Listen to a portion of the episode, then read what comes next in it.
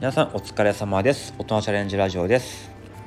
現役教員であり2児のパパの自分が限られた時間の中でどう学び遊んでいくかを考え発信していきます。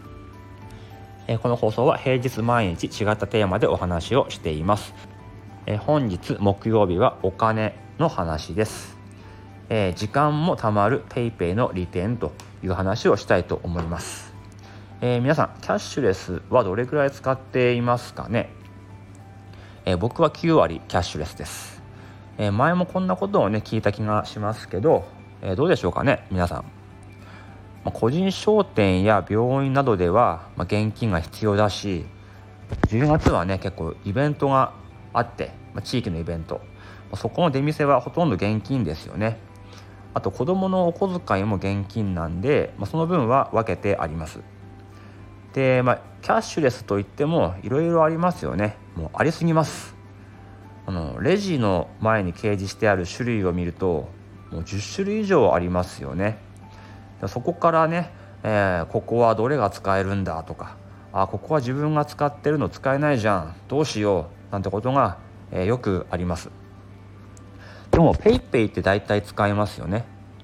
えー、クレカだけとか交通系の IC のみなんてとこは、えー、ありますけど他のなんとかペイは使えて PayPay は使えないってことはあんまりないですね。だから基本は僕は PayPay です、えーまあ、店ごと買い物ごとにいろんな、ね、支払い変えていくとその管理も煩雑になってしまいます、えーまあ、オンラインで最近はね PayPay も使えますよね。え LINE のチャージとか東宝シネマズの予約も PayPay でできますね。で今日のお話につながるんですが、えー、先日 PayPay からメールが届きました。なんかあなたと歩んだ PayPay みたいな感じのポエムっぽい内容でした。PayPay での初めてのお買い物は2021年11月16日。その後427回も支払いに使ってくれて感謝の気持ちでいっぱいです。なんていう画像付きのメールが来ました。でその次。これまでのお買い物で4万9461ポイントを獲得しました。小旅行に行けますね。ってありました。これすごいですよね。去年最も獲得した人は115万ポイントだそうです。でここから。PayPay での支払いは現金と比べて11秒も節約できます。ここでね節約できる時間もね、えー、計算してくる PayPay の考え方感心しちゃいました。やっぱね成功してる企業は時間を意識してるってことがねよくわかります。伊藤間さんはトータルで1時間19分節約しました。だそうです。2年でこれがどうなのか。2年間使ってトータルね1時間19分節約、まあ、これは置いといて支払いでね待つ、まあ、列に並ぶ時間なんていうのも節約できてたんですね。でポイントのために買い物をしてるわけではないんですけど、まあ、実際ね現金で買ってたらこの5万円はなかったってことですよね、まあ、余談なんですけど、まあ、このポイント全部自動で運用に回しています。そもそもあんまりねお金使わないので、すぐに運用しています。えー、PayPay のチャレンジコースって言ってまあいろんなねあの運用する商品があるんですけど S&P500 に連動しててさらにその3倍の値動きをする商品に投資しています、えー、ただでもらったポイントなんで若干リスクは高めです実際自分のねお金使って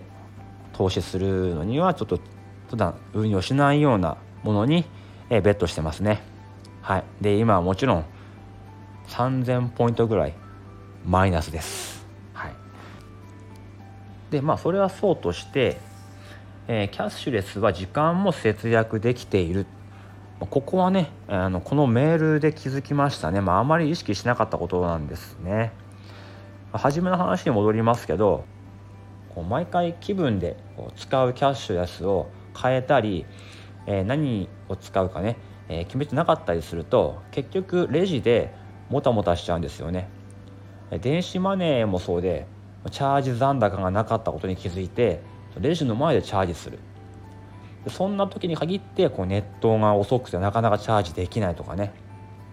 えー、こんなんでは現金払いよりももたもたしてしまいます、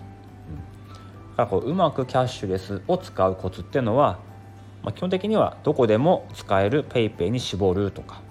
チャージ払いではなくクレジットカード払いクレジット払いオートチャージにするとかのがコツかなっていうふうに思います。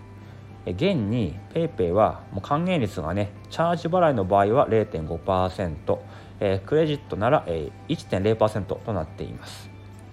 でもまあ別に僕はね PayPay の回し物じゃないんで結局は自分の生活圏に合わせたものを中心に使うのがいいかなというふうに思っています。還元率のいいクレジットカードとかね。イオン系もいいですね。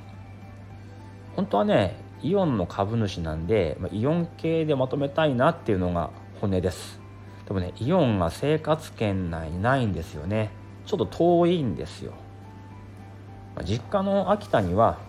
目の前に、まあ、大きいイオンがあるんですけどね、うん、イオンだと、まあ、イオンカードを作ってでアプリにもイオンペイを入れる。で和音その合わせ技を本当はフルに使いたいんですよ。で、えー、イオンの株の100株ホルダーは3%現金が還元されます。で半年に1回還元されます。で今後はねそれが和音ポイントでも還元されるそうです。でイオンシネマは毎回1000円。ね。マネックス証券でイオン株取引をする時の手数料は無料とかね。いろいろねお得なんですよねイオンって。本当はねイオン経済圏を築きたいんですけどもちょっとまあ難しいんですよね。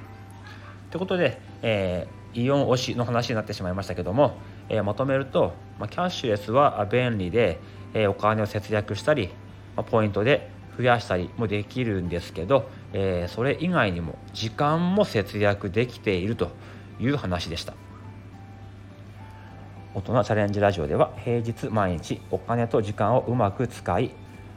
どう人生を楽しんでいくかをいろいろな視点やテーマで話しています。皆さんの生活のヒントになれば幸いです。いいねフォローコメントもお待ちしています。最後まで聞いてくださりありがとうございました。本日はこの辺でおいとまいたします。